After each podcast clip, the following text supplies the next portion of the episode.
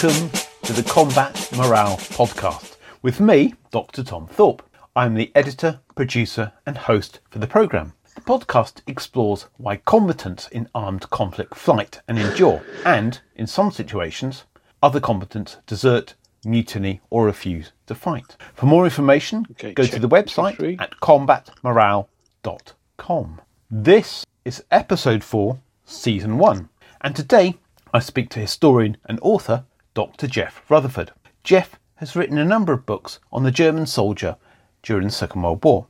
In particular, he's focused on the Wehrmacht and SS soldier serving on the Eastern Front. I spoke to him about what motivated these individuals to fight and endure during that conflict, and he spoke to me from his office in America. Jeff, welcome to the Combat Morale podcast. Could you start by introducing yourself and how you became interested in the Wehrmacht, war crimes, and motivation? Well, uh, my name is Jeff Rutherford, and I earned my PhD at the University of Texas in 2007, um, where I did a, dissertation on three German infantry units and their combat and occupation practices in the Leningrad region. Um, I became interested in, in the German army and its uh, the question of why it fought, how it fought. Um, at a fairly young age, my father brought home the World at War video, um, and I remember watching that and thinking, "This is this is blowing my mind. What's why are German soldiers in the snow, thousands of miles from home in, in the Soviet Union?" And I I got interested in at a young age, and then when I went to undergrad, and my first professor who did German history was George Stein, who wrote the history of the Waffen SS until Bernd Wegner's book um, superseded it some 25 years later.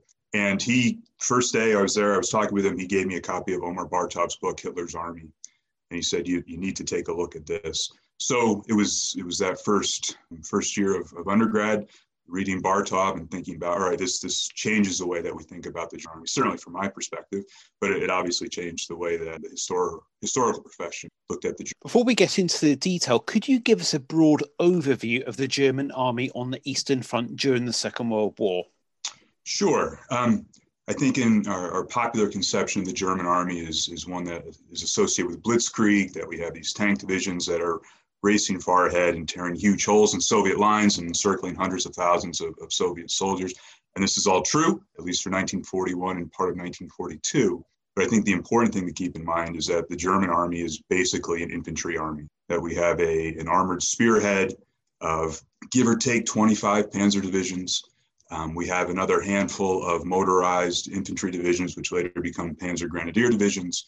But for the most part, the overwhelming majority of the army is the same type of army that fought in the First World War. It's the same type of army that fought in Franco-Prussian War. It's a foot marching infantry army dependent on horse-drawn supply. So I think that's important. Think about what the German army is in, in the Eastern Theater. It is not a mechanized juggernaut. And what what were the environmental and combat conditions of the average? I use that term uh, broadly. Average German soldier had to cope with when fighting the Soviets on the Eastern Front.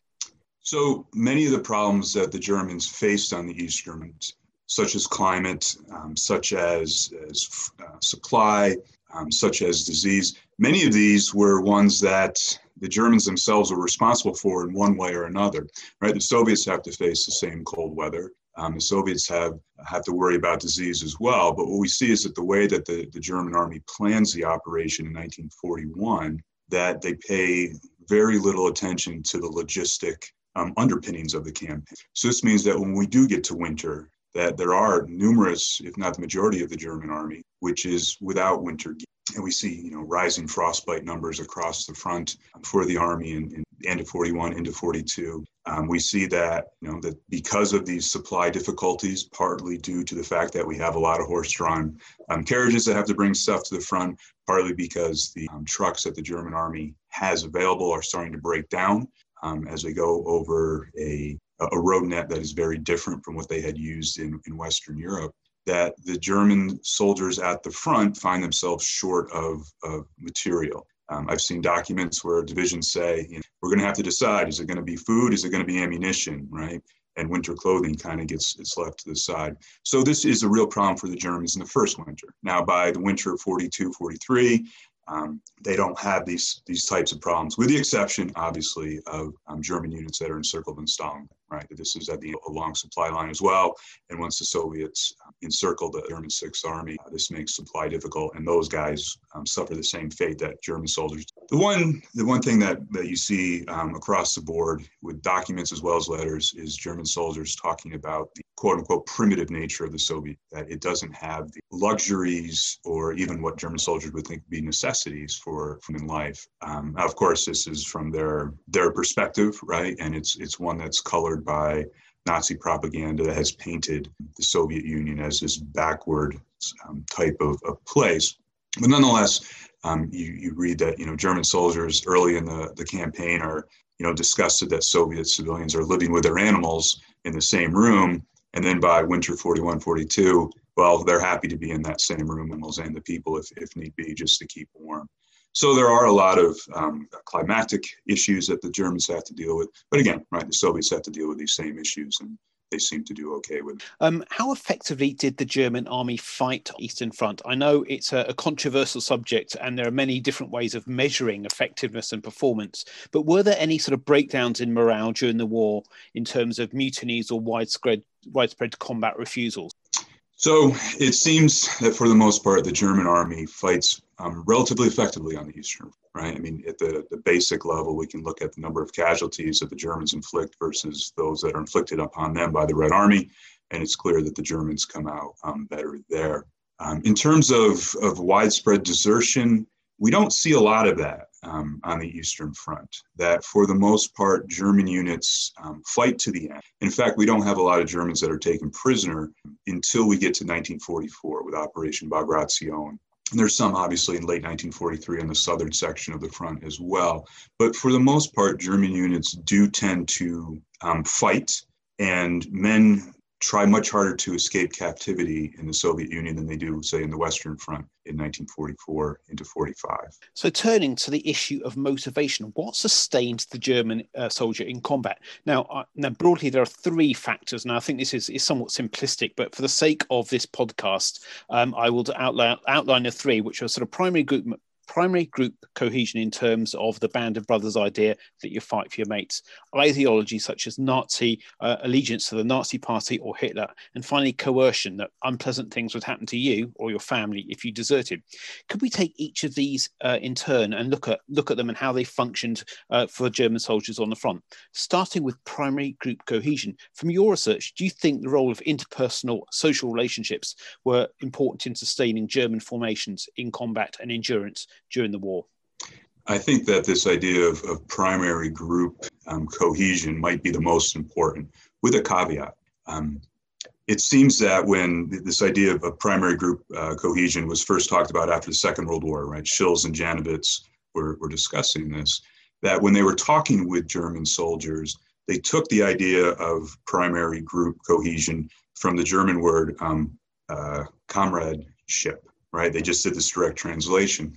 And as um, subsequent research into this term has demonstrated, that this idea of primary group cohesion might not be entirely applicable to the German army as it was in other groups. Certainly, the German certainly German soldiers fight for the guys around them, right? But there's this larger idea of comradeship, which extends beyond the small group and includes the, you know, the, let's say from the platoon level up to the regiment or to the battalion level, to the regimental level, to division level, even to the country as a whole. So that there's this this idea that the German soldiers are not only fighting for the guys around them, but they're also fighting for the country as a whole, broadly defined, right? This idea of camaraderie, and that the the um, the army really inculcates this during the end of the First World War, during the interwar period, this idea of, of comradeship is one that you see as a red thread through all throughout um, German writings about the First World War, both ones that we see as pro-war and anti-war. But this idea of comradeship still holds true. So I think that this might be the most important idea that a German soldier didn't want to be seen as the outsider to his group of comrades. And as I said, right, this, this idea can be expanded all the way up to the, the level of the country as a whole. And that this is what, what kept German soldiers in the fray um, for a long time. This idea that, that we are a separate we're a separate entity in a sense that we're at the front we are our own society yet we are linked to this larger society and that we all have to do our duty um, both to our country to our families at home but also to this more amorphous idea of the Volksgemeinschaft, right, which then ties into this idea of Nazi ideology. I guess we could say that we can't look at any of these three things separate, right? That they all are, are tied together in one way or another and that this helps explain why why German soldiers fought. In- what about the idea of um, ideology in ter- terms of sort of loyalty to the party and things like that? Was that an important thing? I mean, certainly uh, Bartov suggests that. Um, do you think that was important for many soldiers? So I don't. I'm not sure if it's loyalty to the to the party or more of a, a loyalty to the the greater ideas. Um, this kind of utopian mission that, that Hitler is suggesting, right? That, that Germany find its rightful place, right? Rightful place in the world, um, but that this rightful place now includes this racial empire to the east. And I, I, from my reading of it and looking at you know some of the sources, you see that German soldiers are bombarded with ideological material, especially at the very beginning of the camp, right? The lead up to it and then the opening days. And then we see it again come back late 43 into 44 um, this idea of, of painting the, the, Soviets as the other, right? This this Slavic Untermenschen, um, which is led by the by Jews, right? This this whole Nazi ideological construct of the Jewish Bolshevik, and that this does this this idea of the other, I think, is important when we think about this idea of the comrade, right? That the other exists outside of this um, comradeship, and that this is vital for the Germans to paint themselves as as their own um, individual community struggling against another. So, do I think that, that German soldiers um, go into the Soviet Union or become transformed into racial warriors um, during the course of the war? I don't think that they do. However, I do think that that Nazism and the, the ideas of, of Hitler, which are then kind of, you know, kind of cascade down the hierarchy, both into the SS and police units, which the German army works with closely at times in the East, um, as well as within the German high command. We see that it, it creates this atmosphere in which almost anything is allowed. Um, so for the German army, the idea that we have to do whatever we have to do to win the war, um, well, Nazi ideology has made it that there really are no boundaries, that whatever the army believes is necessary to, to triumph as a lab. So I think this is where we see the importance of ideology, is that it, it creates an atmosphere in which there are no boundaries, there are no limits, there are no legal repercussions, and the army is just fighting a, an unbridled war um, of, of, of annihilation right, as it moves forward. And, and certainly some of the um, stuff I've read certainly suggests that the SS or the sort of more political units were much more ideologically committed. Was this was this the case, given that the SS was such a diverse unit? You know, for instance, raising even raising a Muslim uh, formation in 1943. Right. This I think this is that's a great point. That the Waffen SS is a very diverse organization. Um, certainly, we have five or six what we could say truly elite divisions um, and then the officers from these divisions kind of work their way into newly raised German uh, German Waffen SS divisions. And uh, I think the evidence is clear that these divisions are much more ideologically charged, that their officers have all gone through much more intense ideological indoctrination, and that they wage war much more in line with what Hitler is looking, or at least they wage war much more intentionally with what Hitler is looking. I'm not trying to leave the German army out of this. They clearly wage the war that Hitler wants to, though I don't think they always do. But you're right that we have a, a, a lot of Waffen SS divisions that are raised um, at the, the end of the war, which clearly do not have the same ideological import, right? They're not they're not fighting that same war that say the um, Totenkopf or Das Reich or Leibstandarte. So I think we do have to be careful there. But I, I do think it's clear that those elite German Waffen SS divisions do fight a, a much more ideological war than their their army counterparts. And the final factor to consider is that of a coercion. What do you think what role did that play in actually keeping men at the front and fighting? I think coercion is important. Um, and I think it's especially important um, when we think about the, the larger world that the soldiers inhabited, right? If we get back to this idea of comradeship, right? You don't want to be the outsider, you want to be part of the group. Um, so that this this um, kind of argues against desertion. I think the other thing we can talk about with, with desertion is where they're going to desert to, right? that the fear of, of Soviet captivity is is far far greater than anything we see in the West. So this this I think this ties into that idea of coercion, right? That you're fearful of both sides, so you kind of stay where you are. Now, it's clear that the, the German army utilizes the death penalty to a far greater extent than it did during the First World. Somewhere in the neighborhood of 20,000 German soldiers are, are executed by the German army um, for various offenses. So it is used as a deterrent, um, but the fact that 20,000 are executed also suggests that maybe it's not as as useful in deterring this type of behavior as, as one would think, right? They, that's a lot of examples that have to be set here. So is, is this idea of military justice and the, fear of, of court martial part of it? Yes, I think it is. I think there's also the fear that if you're court martialed, you lose your rank, your position in the army, your family loses the benefits that go with this. So that's a, a kind of a social coercion that, that's placed that plays a role here as well. I would rank the, you know, if we're if we're going to rank the importance of what keeps the German army in the field, I would have this uh, a distant third behind the, the previous two. Um, I think the fear of it is always there, um, but that it's not something that, that German soldiers think about all the time. I think you're right. I mean, certainly from my reading of, you know, coercion, oh, sorry, my reading of cohesion, it's very much a social norm uh, as well as a martial ideal, as well as a, a political, um, I, you know, concept. And all these things seem to merge very much together along with the, you know, the practical ways that we see sort of, we, you know, the idea of co- cohesion in Western and British armies is very much about the interpersonal relationships rather than the, the, the, secondary nature or the secondary, the abstract nature of those ideas. And it's very much more fused into this sort of slightly more amorphous and slightly fuzzier idea. And it's sometimes yeah. very difficult to actually put your finger on what cohesion means or what comradeship means. Mm-hmm. And my final question um, is what role did German army policy um, play in shaping combat motivation and endurance? So the Army, at least my my examination of, uh, I focus on the divisional level, and my my examination of divisional level documents shows that the Army is very concerned with this idea. Um, and we can see this in various ways. I think one way we can see it is through its replacement policy and how these divisions are raised, right? That unlike, say, the American Army, which is just kind of thrown together with soldiers from all across the United States, the German army is raised territorially. So we have groups of men that share similar cultural baggage, similar political ideas. They come from the same time and place, right? And that this really builds cohesion. And it's very noticeable when you're looking through divisional documents and you see a, a, a, commander complains, you know, an East Prussian division says, hey, we just got 800 Saxons, right? We don't need them, right? We, we want to maintain our, our, homogeneity here. And I think this is this is a, a, very important thing that, that the German army does. And I think it really helps the idea of, of comradeship, right?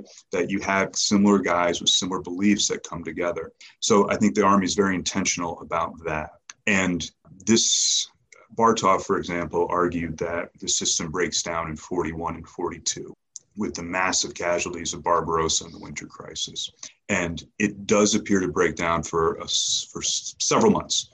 But by April, May 1942, it picks back up, and that the Army is able to maintain this, this kind of cultural cohesion within units all the way up until late 44 when everything just kind of shatters. Um, so I think that's important.